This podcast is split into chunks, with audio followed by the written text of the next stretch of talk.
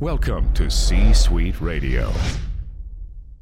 This is Amy Poehler. My new movie, Disney and Pixar's Inside Out 2, is coming to theaters June 14th, and it's making me feel joy Woo! and sadness oh. and anger, definitely some disgust, Rose, and I think a little fear. Ah! But I'm also feeling these new emotions like anxiety, embarrassment, envy, and ennui. Ah. It's what you call the boredom. Okay, that one was weird. It's gonna be the feel everything movie of the summer. Disney and Pixar's Inside Out 2, rated PG. Parental guidance suggested. Only in theaters June 14. Get tickets now. Idly hey! Welcome to another episode of The Brett Allan Show. Prepare to be astonished. A pop culture podcast. Join Brett weekly as he interviews your favorite celebrities from film, oh, television, I'm back in business, baby! comedy, and much more. Inconceivable! Plus, you never know who will stop by. Dude, we are so gonna party! Now, here is your host, Brett Allan.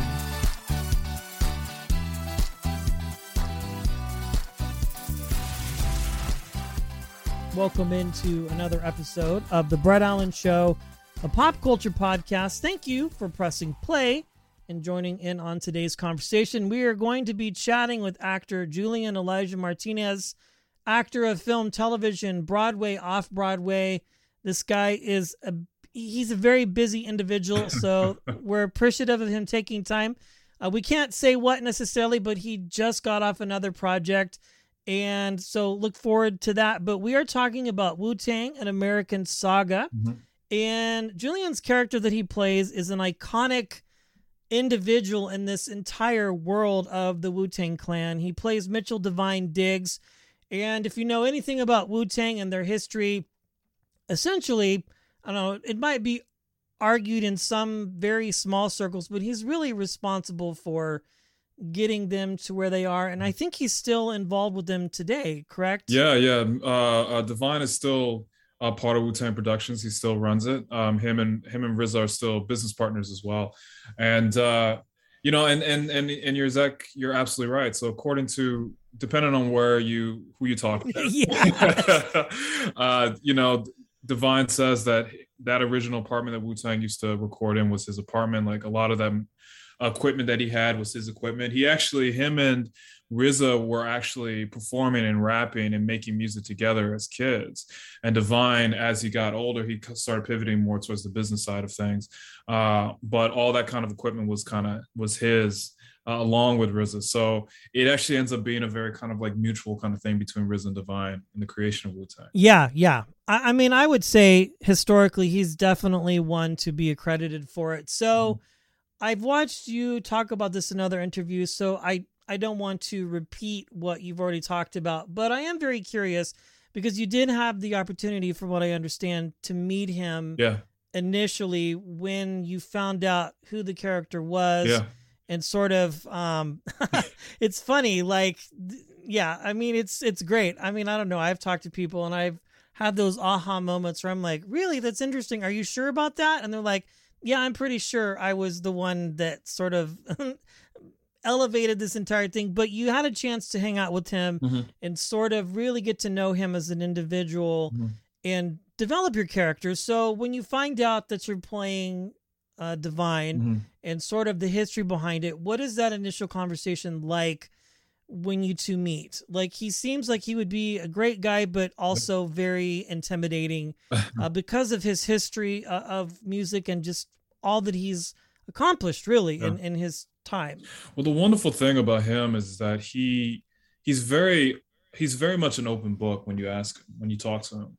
Um, he for a long time in his career, and and I'm and and I'm speaking for him, so hopefully I'm not you know speaking out of turn, but for a lot of time in his career, my understanding, he purposely decided to stay in the background and allow yeah. the Wu Tang. So you know, he he didn't do the Dame Dash thing. He didn't do some of the like the the P Diddy thing. He wasn't up front. He was always kind of in the back, and that was a lot of that was by design. And then especially as Wu Tang kind of continued, he then receded more and more and more until relatively recently, until the documentary that came out on Showtime, and then until uh, uh, the TV show.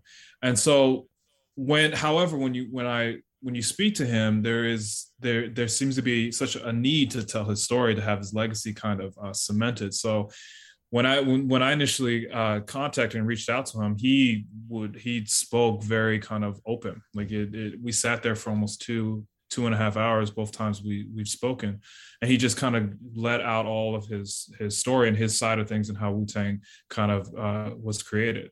So it feels a little intimidating at first, but the thing about Divine is that he's such an open person. He's such an open and available person. He's very personable. He's very grounded you, you know, uh, despite like kind of the, the epicness of who he actually is, he's a very grounded individual, and so it's every time I speak to him, it's it's a blessing.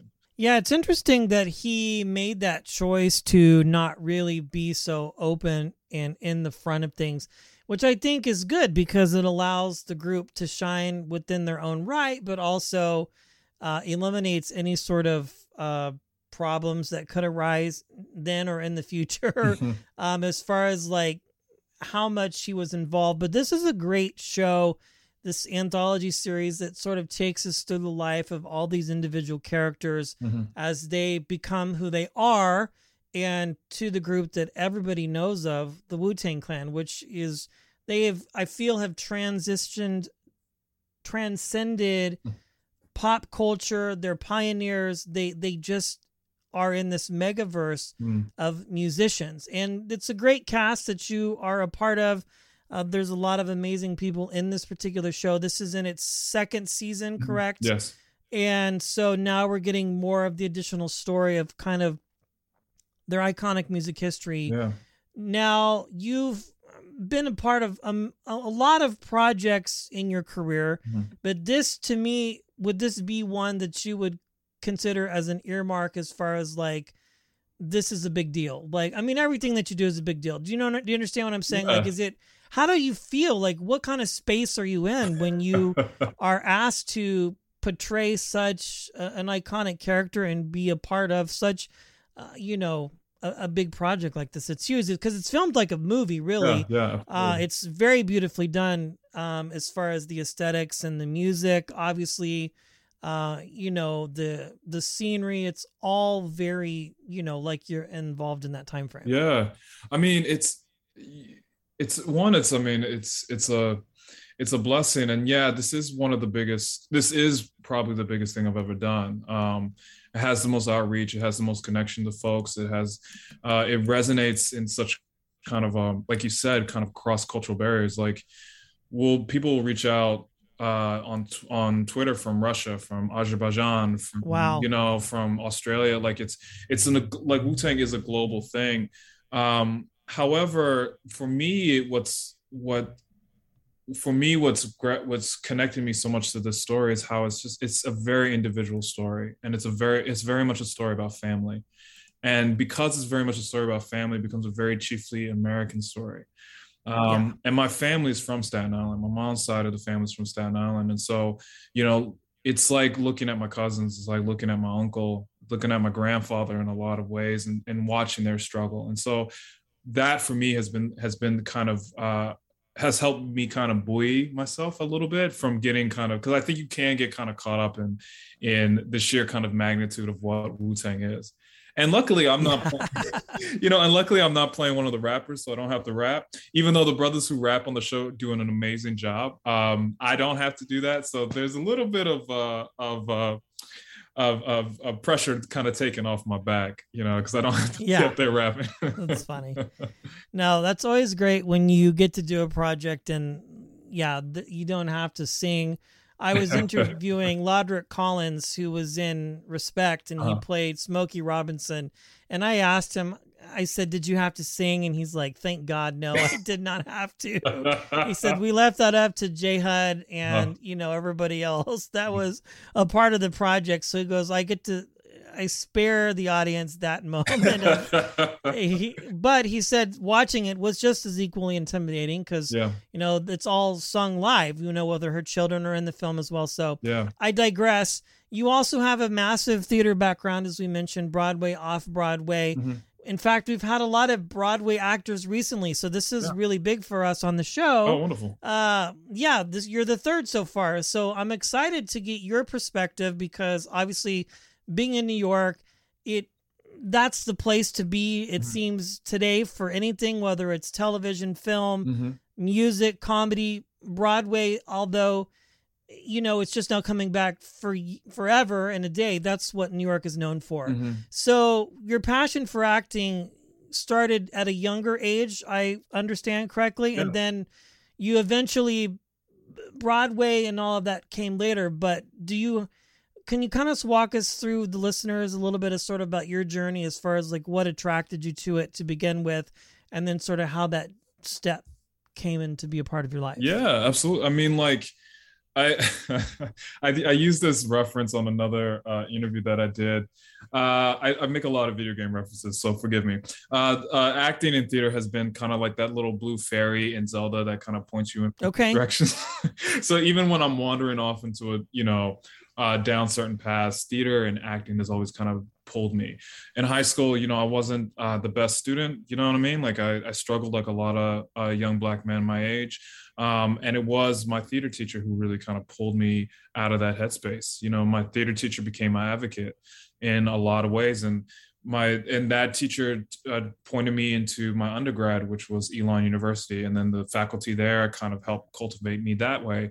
And then I get out of undergrad, and I'm I'm kind of wandering through the United States, kind of figuring out what my next step is, and then from there, I I uh, on an impulse auditioned to for grad school, and then I ended up going to Yale. So it, it ends up being this kind of like, no matter how lost I've gotten, no matter how low I seem to be, whether or not I'm like laying on my mom's couch playing Skyrim, trying to figure out what's the next step in my life, to being in New York, you know, not being able to eat, like, you know, trying to figure that thing out. It's always been theater that has always kind of come up at the last minute to point me into a, direction in a more positive direction. So I, I I will continue to follow this kind of train and this kind of path as long as it as far as it takes me. Yeah, and I think it's important. I, I highlight this in other interviews that it's two really different skill sets. Yeah. Being a stage actor and a film and television actor, it's not really the same.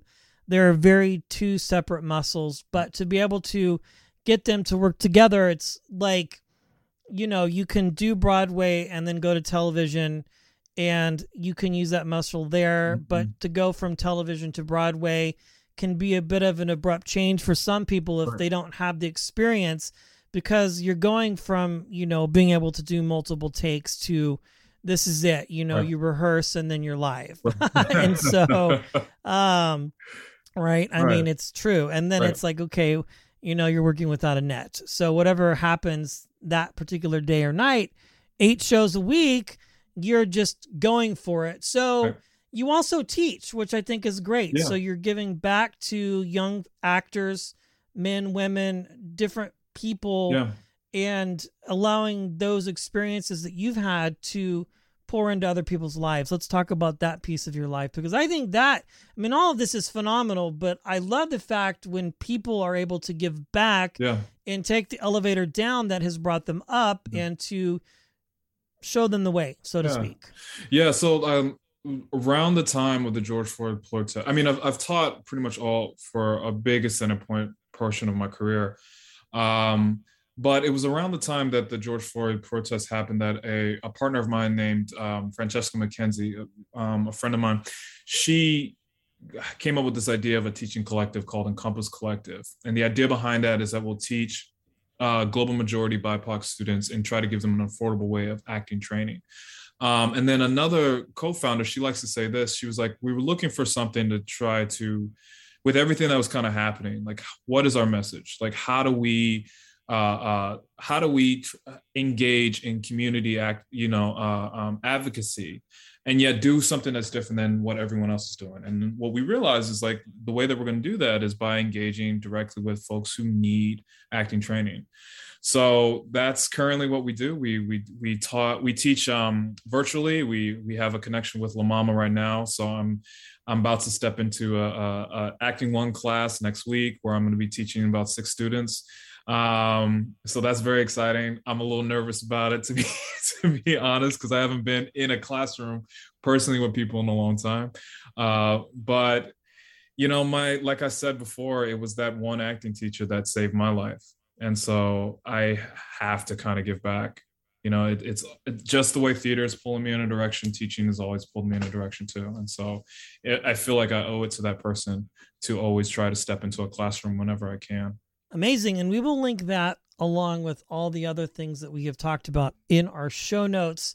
We're talking Wu Tang.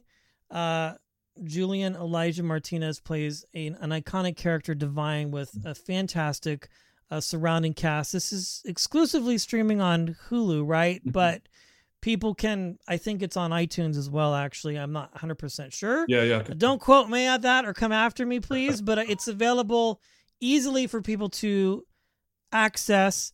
Uh, it's a great show. You have one season that you can binge, and then season two, there's new episodes coming out weekly, and uh, it's just a phenomenal show and very exciting uh, to be a part of entertainment right now because it's just an influx of content that we Mhm. can consume. Yeah, you know what I mean. It's just fantastic. Yeah, yeah. I feel we, there's just a gluttony of choices, you know, and it's and it, it and sometimes it can be a little overwhelming. So, but we are in a very we're in like in a golden age in terms of like just content right now. We are. And this is a great show to watch along with all the other projects and he has been a part of and some more amazing things coming down the pike. Yeah. Uh, Julian, thanks for joining us today. We really do appreciate it. Yeah, thank you, Bert. It's it's a pleasure, and uh, you know, good luck to everybody, and and thank you so much for listening, and hope that you watch Wu Tang. That brings today's show to a close. Goodly do. Thanks for stopping by. If you enjoyed the episode, feel free to share it with a friend and subscribe. It's absolutely free. The views and opinions of the guests do not necessarily reflect those of the host. Autobots, roll out. Go home.